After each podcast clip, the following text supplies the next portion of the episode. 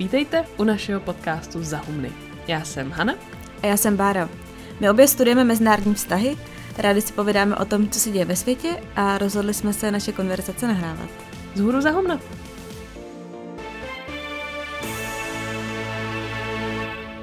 Dneska se pustíme do tématu, které může být pro někoho trochu červeným hadrem a pro někoho jiného zase utopickou představou, nad kterou vůbec nemá smysl se zamýšlet, protože je to očividná hloupost. Jak to ale bývá, tak očividně jasné není skoro nic, protože co je pro vás očividné, hodně vypovídá o strukturách, kultuře nebo hodnotách, ve kterých jste vyrostli. A vaše očividné je tak pro někoho jiného naprosto nepochopitelné. Takže o co jde? Budeme mluvit o základním nepodmíněném příjmu, který možná znáte pod zkratkou UBI, Universal Basic Income. A nemluvíme o něm jenom my, třeba Španělsko chce pro milion svých nejchudších občanů zavést vlastně co nejdřív. Zájem o něj vyjádřila i skotská premiérka Nicola Sturgeon, finančně ho podpořil CEO Twitteru Jack Dorsey a kvůli koronakrizi teď dokonce i republikánská administrativa posílá šeky chudým američanům. Do toho od 80. let v bohatých společnostech prokazatelně roste nerovnost, na které se zásadně podepsala minulá finanční krize a ta současná celé situaci rozhodně taky nepřidá. Navíc se mění podoba trhu práce jako celku. Automatizace, robotizace a navíc roste podíl lidí, kteří jsou v těch nejistých zaměstnáních, takzvané gig economy, jako řidiči Uberu nebo rozvozci Voltu. A tohle všechno může vést k úvahám, jestli není současný politicko-ekonomický model státu přežitý a jestli není čas na takovou malou revoluci. Úplně základní otázka asi je, proč by stát měl vůbec někomu něco vyplácet a za jakým účelem. Odpověď by samozřejmě vydala a mnohokrát opravdu vydala na celou knihu. V krátkosti se to má ale takhle. Státy, jak jsme o nich třeba mluvili nedávno, fungují mimo jiné na bázi státního rozpočtu. A ten má nějaké příjmy a nějaké výdaje. Protože se nevyplatí, aby si každý zaplatil soukromou ochranku, postavil kus silnice před svým pozemkem nebo učil svoje děti doma, tak dává smysl, že se dají dohromady nějaké finance, které se vyberou v podobě daní a z nich se pak financují tyhle společné projekty. Kromě toho se ale ve společnostech ustavila i nějaká solidarita. A ta nesměřuje k přerozdělování jedna investice, které se vyplatí dělat ve velkém, ale místo toho přerozděluje finance od bohatých k chudším. Takže třeba u nás se vyplácí přídavek na dítě, rodičovský příspěvek, příspěvek na bydlení, porodné, pohřebné, ale samozřejmě taky důchody nebo podpora v nezaměstnanosti nebo pomoc v hmotné nouzi. A tohle všechno není úplně samozřejmé, respektive to vychází z toho, že nám jako společnosti přijde nějakým způsobem důležité to, jak se daří těm slabším. Takže přerozdělování ve společnosti je jednak věc praktická, jakýsi kolektivní nákup dálnic nebo školství, ale odráží i hodnoty té dané společnosti. No jednou z těch úplně základních hodnotových myšlenek je ideál spravedlnosti nebo rovnosti. To slovo ideál je asi na místě, protože realita bude vždycky o dost složitější, ale důležité je, že se k tomu ideálu chceme více či méně přiblížit. A protože fungujeme v rámci právního státu, tak ten způsob blížení se mimo jiné určujeme pomocí pravidel, kterých se pak budeme všichni držet. Což nás samozřejmě přivádí k otázce, jak ty pravidla nastavit. No a k přemýšlení o tom, jak nastavit pravidla ve společnosti, si teď vezmeme jeden hodně známý a takový jako poeticky znějící koncept, takzvaný závoj nevědomosti, nebo v angličtině Veil of Ignorance. Závoj nevědomosti dostal do mainstreamu v 70. letech americký filozof John Rawls, což zase do mainstreamu dostalo Johna Rawlse. Eh, ten nápad samozřejmě není jenom jeho, pracovalo s ním hodně teoretiků společenské smlouvy, protože závoj nevědomosti je vlastně úvaha nad tím, jak vytvořit společenský kontrakt. Nicméně tenhle koncept je spojován právně s ním. A mimochodem díky němu téměř přes noc vstala z mrtvých celá teorie společenské smlouvy. Rawls žil v letech 1921 až 2002 a je to tak docela současník, což je zajímavé, protože když člověk přemýšlí nad legendárními filozofy, tak to většinou není nikdo, komu jste teoreticky mohli jít na pohřeb. No a co je ten závoj nevědomosti? Vlastně jde o hypotetickou situaci, do, do které vás Rawls postaví a v které je podle něj dobré přemýšlet o tom, jaká pravidla bychom chtěli ve společnosti mít. A vy máte zavřít oči a představit si, že vlastně nevíte nic o tom, do jaké pozice se narodíte. Jestli budete bohatý nebo chudý, muž nebo žena, věřící, nevěřící, jakou budete mít barvu kůže a tak dále. No a podle Rawlse by právě v takovéhle situaci, kdy o sobě vlastně skoro nic nevíte, vznikly opravdu spravedlivá pravidla.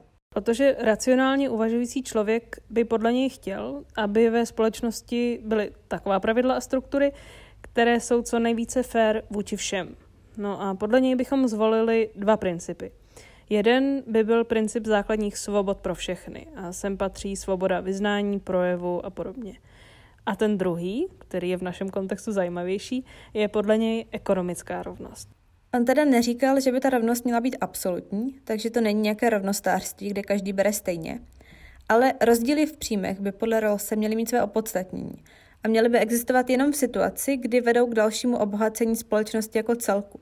Takže je v pořádku, kdy třeba doktor bere víc než řidič autobusu, protože výsledkem pak bude lepší zdravotní péče i pro toho řidiče. A pro nás je to důležité proto, že než se člověk začne zaobírat konkrétními parametry základního nepodmíněného příjmu, tak je dobré se na chvíli zastavit a zamyslet se nad tím, z čeho vlastně všechny ty úvahy o společných a celospolečenských hodnotách vycházejí. Takže jestli chcete, tak si klidně podcast na chvilku stopněte a zkuste si říct, jaká pravidla byste si se závojem přes oči vybrali vy. Celá tahle debata o základním příjmu totiž stojí a padá s tím, jak si na tuhle otázku odpovíte?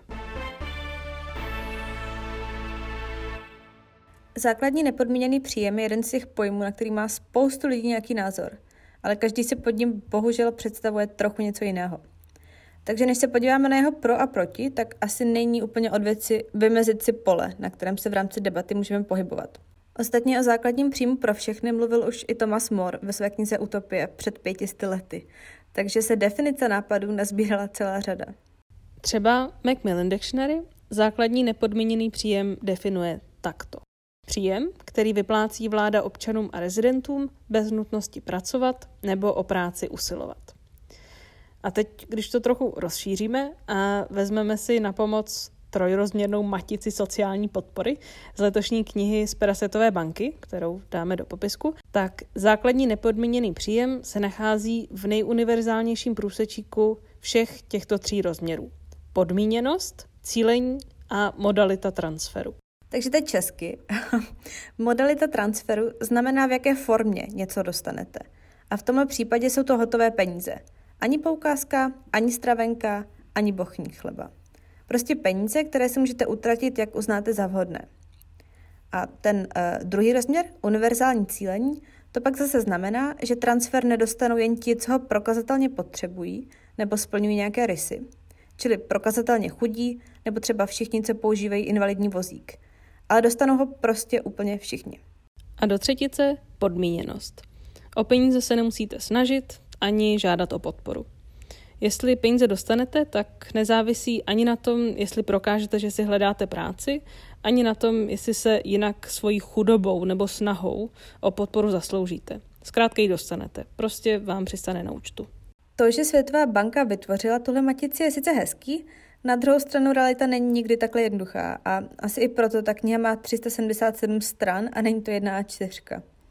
Ono v praxi je totiž potřeba vyřešit celou řadu otázek jak třeba nastavit konkrétní vyšší částky, kterou všem posílat, jestli nevyjmout děti a lidi, co nejsou občané a mají třeba jenom trvalý pobyt, což je dost zásadní v našem kontextu Evropské unie, nebo třeba to, jestli přeci jenom neponechat alespoň nějaké programy sociální péče, a nebo opravdu zrušit úplně, úplně všechno a nahradit to tou jedinou měsíční pevnou částkou.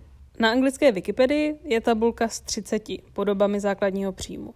A i různé zdroje mají jinou metodiku dělení takže na různých podobách v praxi bychom se mohli zastavit na hodně dlouho. Což dělat nebudeme a místo toho jsme si vybrali tři podoby nepodmíněného příjmu, které každá vypovídají něco o funkci, kterou takový příjem má mít. První je základní nepodmíněný příjem ve své nejjednodušší formě. Každý dostane od státu fixní částku a to bude jediný transfer, který stát v rámci sociálních dávek občanům pošle. Cílem tady je zajistit minimální životní úroveň a zároveň se zbavit veškeré byrokracie spojené s přerozdělováním a sociálními dávkami. Nebylo by samozřejmě vůbec jednoduché tuhle fixní částku určit. Asi by záleželo na existujících nerovnostech ve společnosti nebo třeba průměrném HDP. A hlavně to celé prakticky zavést by nebylo jednoduché. Jakmile by se ale systém rozběhl, tak je to teoreticky velké zjednodušení pro státní zprávu. Co se týče té částky, tak ve Spojených státech se často zmiňuje tisíc dolarů měsíčně například. U nás tahle debata moc daleko není. Ale třeba v roce 2016 v jednom článku na aktuálně padla suma, pokud bychom jenom přerozdělili stávající dávky a důchody, 6 tisíc korun. A pokud se podíváte třeba na životní a existenční minimum, tak to nově od dubna 2020 pro jednotlivce činí 3860, respektive 2490 korun. Takže kdyby stát financoval třeba toto, tak to není žádná hitparáda. Tak, druhá podoba nepodmíněného příjmu by byla taková, eh, že by byl ještě doplněný jinými programy podpory. A nebyla by to tedy náhrada všech sociálních dávek. Tady už se ten cíl trochu mění a administrativní zátěž není jeden z hlavních faktorů. Asi by spíš tady dostala přednost třeba cíl vyrovnávat rozdíly ve společnosti nebo nějaké agresivnější snižování chudoby. A třetí možnost, asi nejutopičtější a nejkontroverznější, je ta, že by každý občan dostával od státu takový transfer, že by mu zaručil život střední třídy, bez nutnosti pracovat. Zkrátka proto, že společnost jako celek na to má. Když si vezmete třeba HDP České republiky, tak podle loňských dat to na hlavu bylo 39 741 dolarů. Pokud to přepočítáme na měsíce a koruny, tak to je necelých 83 tisíc korun. Nedá se samozřejmě říct, že to znamená, že každý by mohl mít příjem 83 tisíc korun, to by neprošlo ani se sebe víc přimhouřenýma očima, ale dává nám tu představu, kolik společnost jako celek za rok vyprodukuje a jaké přibližně celkové bohatství, ze kterého by se dalo ukrojit, vlastně má. Ono, kdybychom si tohle všechno přerozdělili, tak do roka nemá nikdo nic, protože se nebude nic šetřit ani investovat. A to vám samozřejmě neporadí žádný ekonom na světě. Ale ukazuje nám to jednu věc.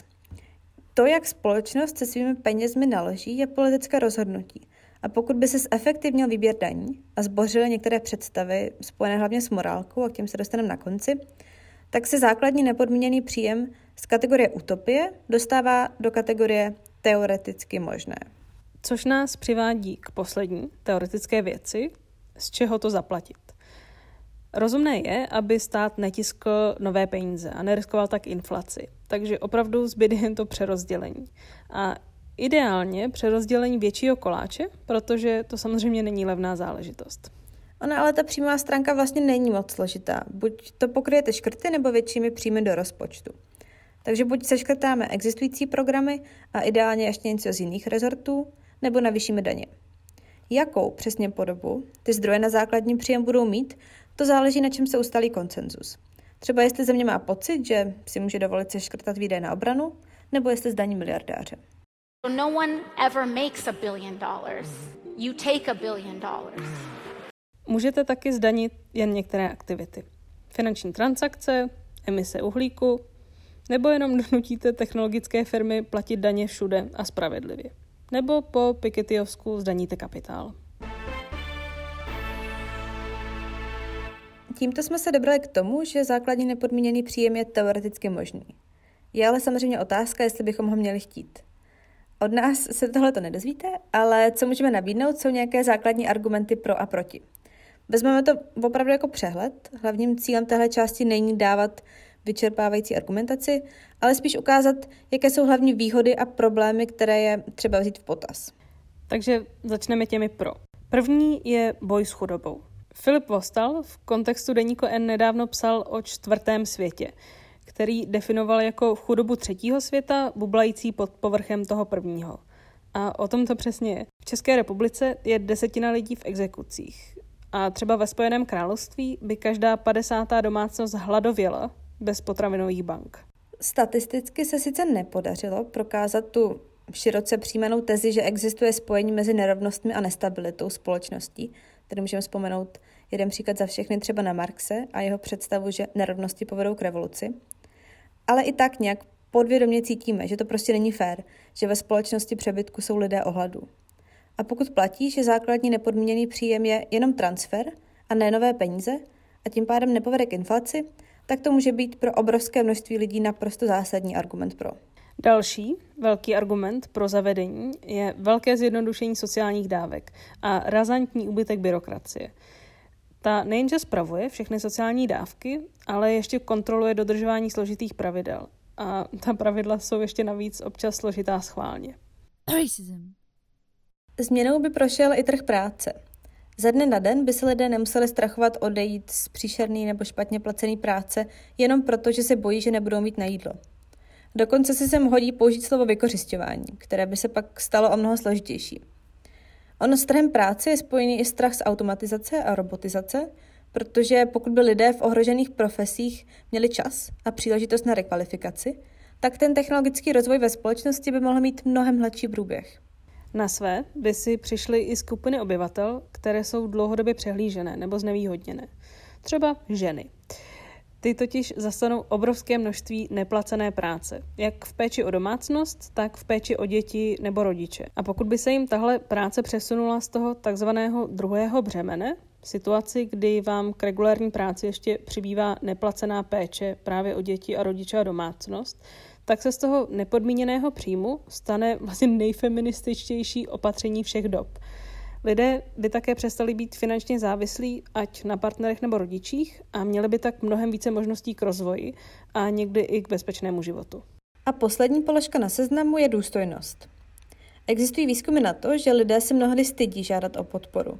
Nebo že cílené formy podpory, jako třeba potravinové poukázky z národních programů, tak jako třeba existují ve Spojených státech, takže tyhle formy podpory sebou nesou obrovské stigma. Takže pokud byste místo všech poukázek a cílených podpor se složitými podmínkami a žádostmi dostali ty stejné obnosy v hotovosti a najednou, tak spoustě lidem by se bez pochyby náramně ulevilo. Navíc podle dostupných dat víme, že lidé i tak svoji spotřebu směřují hlavně na opravdu potřebné věci jako jídlo. A tak to, že by si kupovali jenom alkohol, je z velké části předsudek. Třeba úplně konkrétně, podleAny Popovy ze Světové banky a jejího kolegy Davida Evanse, u 80% lidí napříč různými studiemi nenajdeme spojení mezi zvýšeným příjmem a zvýšenou spotřebou alkoholu a tabáku. Vůbec celá ta debata o základním nepodmíněném příjmu je opředená spoustou mýtů. Jeden vyvrací třeba kniha Give People Money od Annie Laury, což je mimochodem manželka našeho oblíbence Ezry Kleina. A ona mluví o tom, že lidé si často myslí, že mít práci povede k finanční zajištěnosti. A ono je to přitom naopak. Pokud jste finančně zajištění, je mnohem snažší se najít práci, která vaše bohatství jen rozšíří. Na pohovorech třeba pomáhá, pokud se před nimi máte kde osprchovat, a na založení firmy zase potřebujete vstupní kapitál. A Laury tam nabízí skvělou metaforu. Na začátku hry Monopoly, nebo dostihy a sázky, chcete-li, tak dostanete taky nějaký vstupní kapitál, peníze. A základní nepodmíněný příjem je přesně jako monopoly nebo dostihy a sázky. Pokud máte nějakou tu kačku do začátku, tak budete schopni si vybudovat domy nebo stáj nebo cokoliv, co chcete. Všechno předešlé zní samozřejmě hrozně hezky. Ale pokud by to bylo tak jednoduché, tak už jsme to dávno zavedli a měli jsme mír lásku jednorožce. Takže teď je na místě podívat se na některá negativa. Úplně první se nabízí náklady a v mnoha případech se nabízí zcela správně. Podle výpočtů z roku 2017 by sice některé státy dokonce ušetřily, pokud by se zbavili složité byrokracie a zavedli místo toho jednu platbu všem, sem patří Itálie nebo Finsko, aspoň podle výpočtu OECD, ale Obecně řečeno je to krátkodobě nákladná věc, i když podle dostupných studií ne přes příliš nákladná. Proč ale říkáme krátkodobě? On totiž nikdo neví, co by základní nepodmíněný příjem udělal se společností na dlouhou dobu. Třeba by klesly náklady na spoustu věcí, například zdravotnictví, protože lidé nebudou mít nemoci za stresu. Nebo podle jedné studie by při tisíci dolarech pro každého Američana vzrostlo HDP za 8 let o 12 na druhou stranu je ale taky možný, že by se těchto dlouhodobých efektů nikdo nedočkal, protože by to státy zkrátka neutáhly. Zvlášť, když ještě přihledneme k tomu, jak rychle se může stát dostat do potíží, tak jako se to děje teď, během koronakrize, kdy například americká ekonomika se jenom za první tři měsíce roku 2020 smrskla o 5% a to ani nemluvíme o praktických problémech při zavádění. Tam je taky spousta potenciálních komplikací. Rušení úřadu, nastavení systému tak, aby všem peníze chodily, a to ani nemluvíme o debatě, která by probíhala před tím samotným zavedením základního příjmu. Náklady jsou sice hypotetické, i když dost pravděpodobné negativum, ale úplně reálný problém je to, že by si někteří lidé za určitých okolností prostě pohoršili. Pokud by totiž základní příjem nahradil všechny dávky bez náhrady, tak třeba v USA, ale i jinde, by si masivně pohoršili seniori nebo chudé rodiny s dětmi. Další problematický aspekt je to, jestli by lidé nepřestali pracovat. Čímž to pádem by neodváděli dostatečné daně, čímž to pádem by stát neměl z čeho přerozdělovat. Studie z praxe tomu zatím nenasvědčují, ale i tady platí. Nemáme žádné zkušenosti s plošným zavedením na úrovni celého státu. Můžeme ale narazit na opačný problém. Z výzkumu spíš vyplývá, že lidé práci potřebují, protože dávají jejich životu strukturu a smysl. A je to důležitý zdroj důstojnosti. Tady je vlastně trochu vtipný, že důstojnost je uváděna jak důvod pro, tak důvod proti. O důstojnosti jako důvodu proti nepodmíněnému základnímu příjmu píše známý americký akademik Francis Fukuyama ve své knize o identitě, která tvrdí, že součástí lidské duše je tzv. tymos, což je podle něj touha právě po důstojnosti a uznání. A to podle něj lidi trápí víc než akutní materiální nedostatek. No a proto podle Fukuyamy nemůže zaručený minimální příjem zajistit nějakou sociální stabilitu a udělat lidi šťastnými. Protože to, že máte práci, vám dává nejenom materiální zajištění, ale také uznání společnosti a pocit, že děláte něco hodnotného. A tohle je asi relevantní i pro debaty, co dělat s lidmi, kteří přijdou o práci třeba právě kvůli automatizaci protože někteří lidé navrhují kompenzovat jim to těmito transfery skrze třeba nepodměný příjem. Nicméně podle Fukuyamy by tohle to nestačilo. A další, trochu kontroverzní názor je i to, že základní příjem podporuje konzumeristický charakter společnosti. A místo toho, abychom hledali reálné alternativy k tomu, jak neničit planetu a uspořádat společnost tak, aby negenerovala tak velké rozdíly, tak všem pošleme peníze, aby měli co utrácet. Ale asi úplně nejzásadnější argument proti základnímu nepodmíněnému příjmu je ten morální. Do našich představ nám zkrátka nesedí to, že by někdo měl něco naprosto v úzovkách nezaslouženě dostat zadarmo. Celá naše západní civilizace vychází z kapitalismu, který mimo jiné vychází z té slavné protestantské etiky, kde plně pracovat je jakousi povinností a představa nároku na peníze je tak pro mnohé šokující a nepřijatelná. Sice jsme říkali, že žádný stát ještě naplno plošně základní nepodmíněný příjem nezavedl, což ale neznamená, že nemáme příklady z praxe. Takže teď v téhle části se na ně podíváme.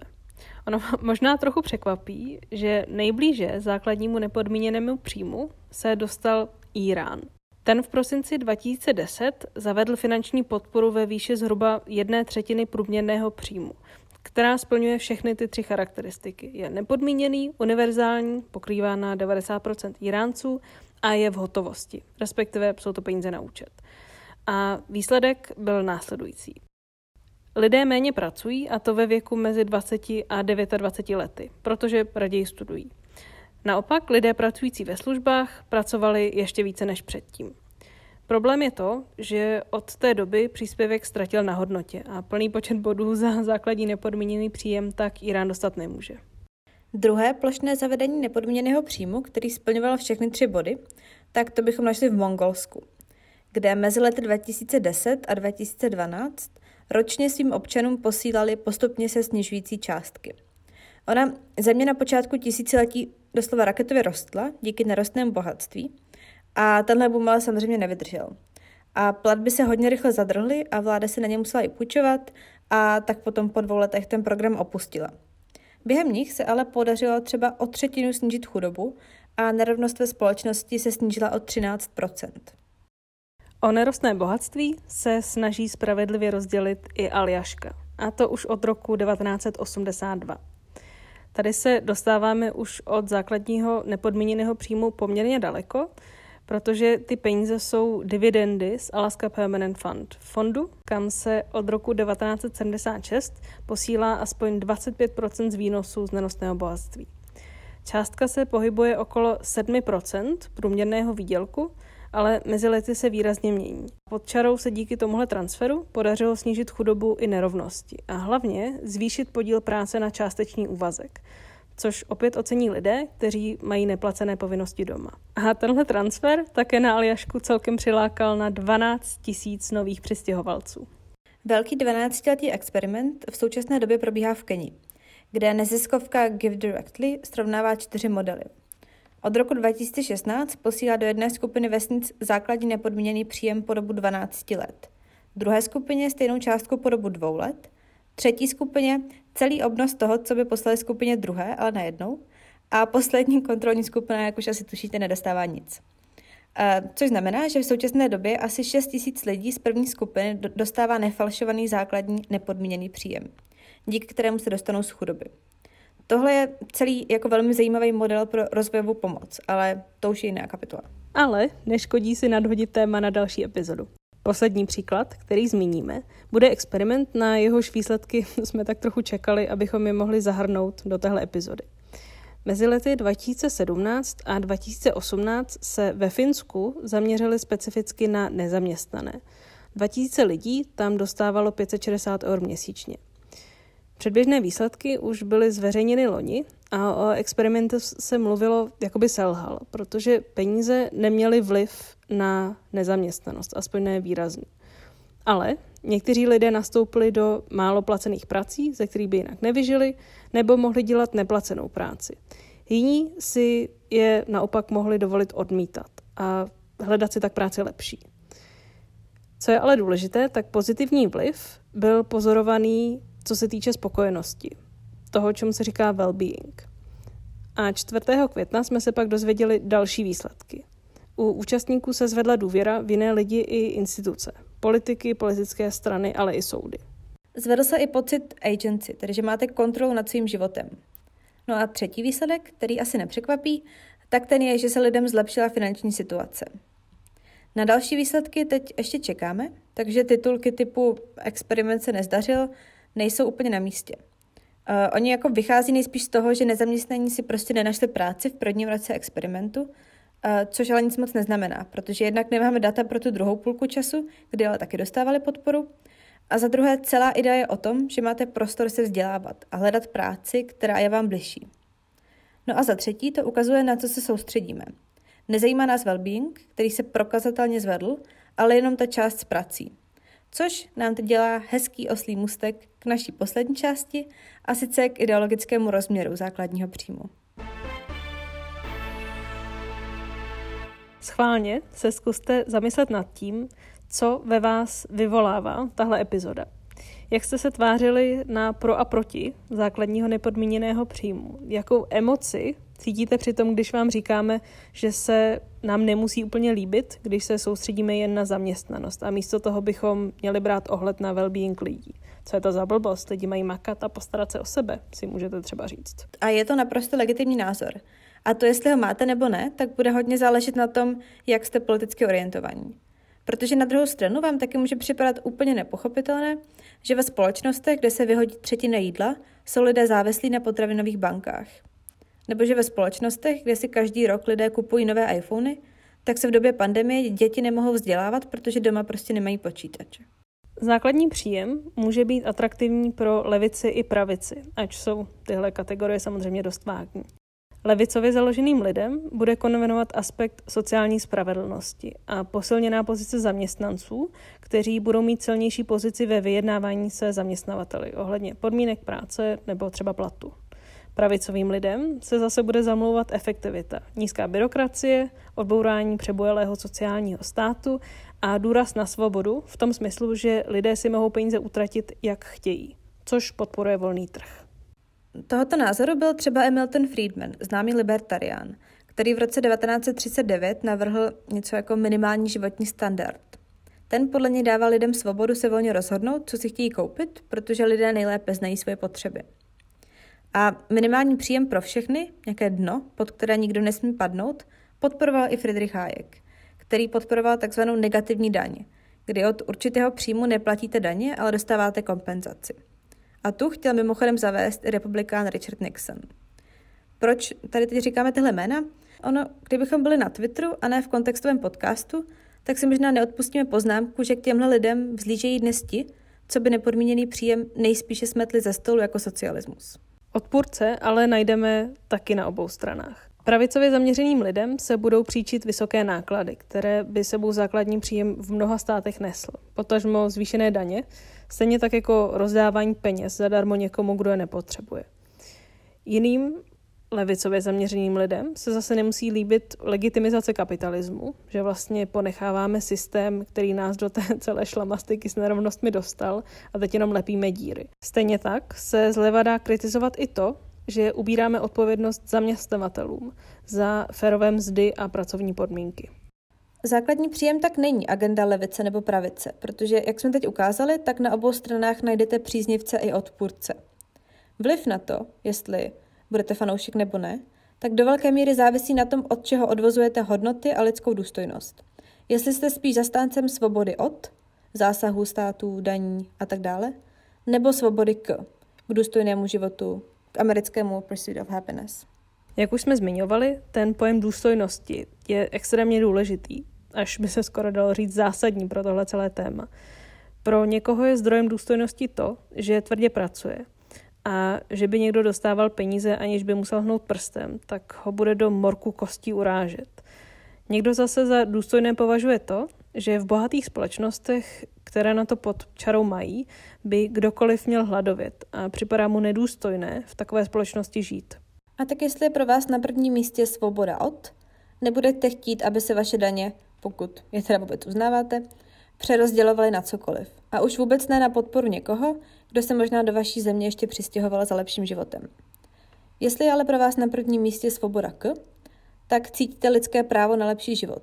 A pokud je v silách společnosti ty podmínky vytvořit, tak by každý měl dostat šanci.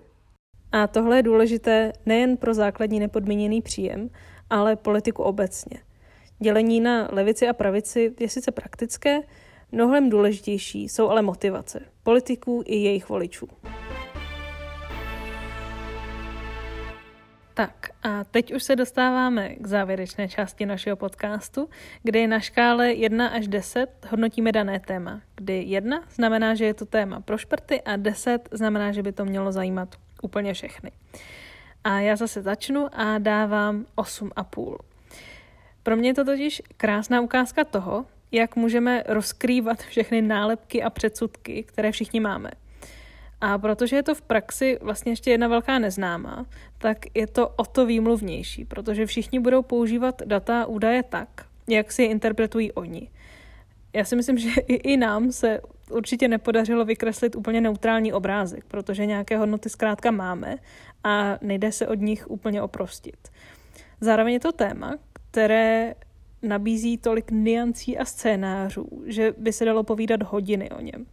My jsme nezmínili třeba to, jak důležité při zavádění nepodmíněného příjmu by bylo to, eh, že by bylo extrémně náročné ho vzít zpátky, kdyby to nefungovalo. Nebo jestli by to třeba nestigmatizovalo chudobu a další pomoc, protože by to nastavilo dojem, že přeci všichni něco dostáváme, tak není možné, aby někdo potřeboval něco navíc. A paradox, paradoxně by nás to mohlo připravit o empatii. Ono vystává i spousta problémů. Co s pracemi, které jsou nutné, ale nikdo by je nechtěl dělat? Čistili by se vůbec ještě kanály? Nebo co když nepodmíněný příjem zavede jedna země? Nebudou se tam všichni stěhovat? No prostě samé otázky.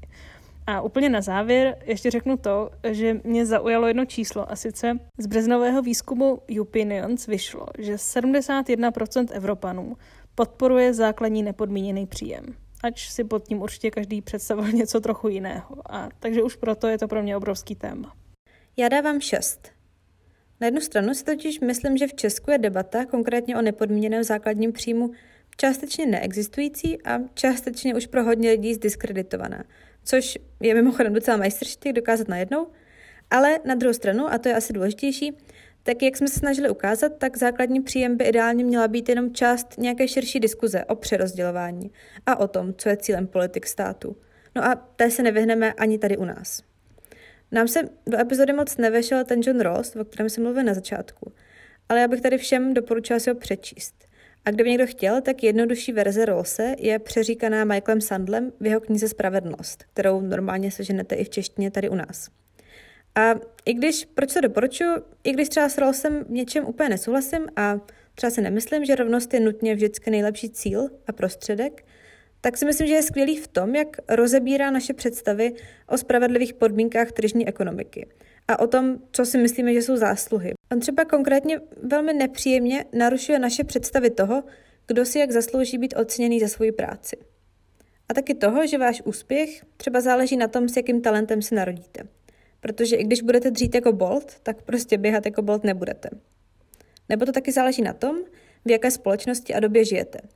A že máte možná trochu štěstí, že schopnosti, díky kterým se dneska dobře živíte, třeba jako ajťák, tak dnešní společnosti oceňují, protože před sto lety by tomu asi bylo jinak. A to už bude z téhle dnešní epizody všechno.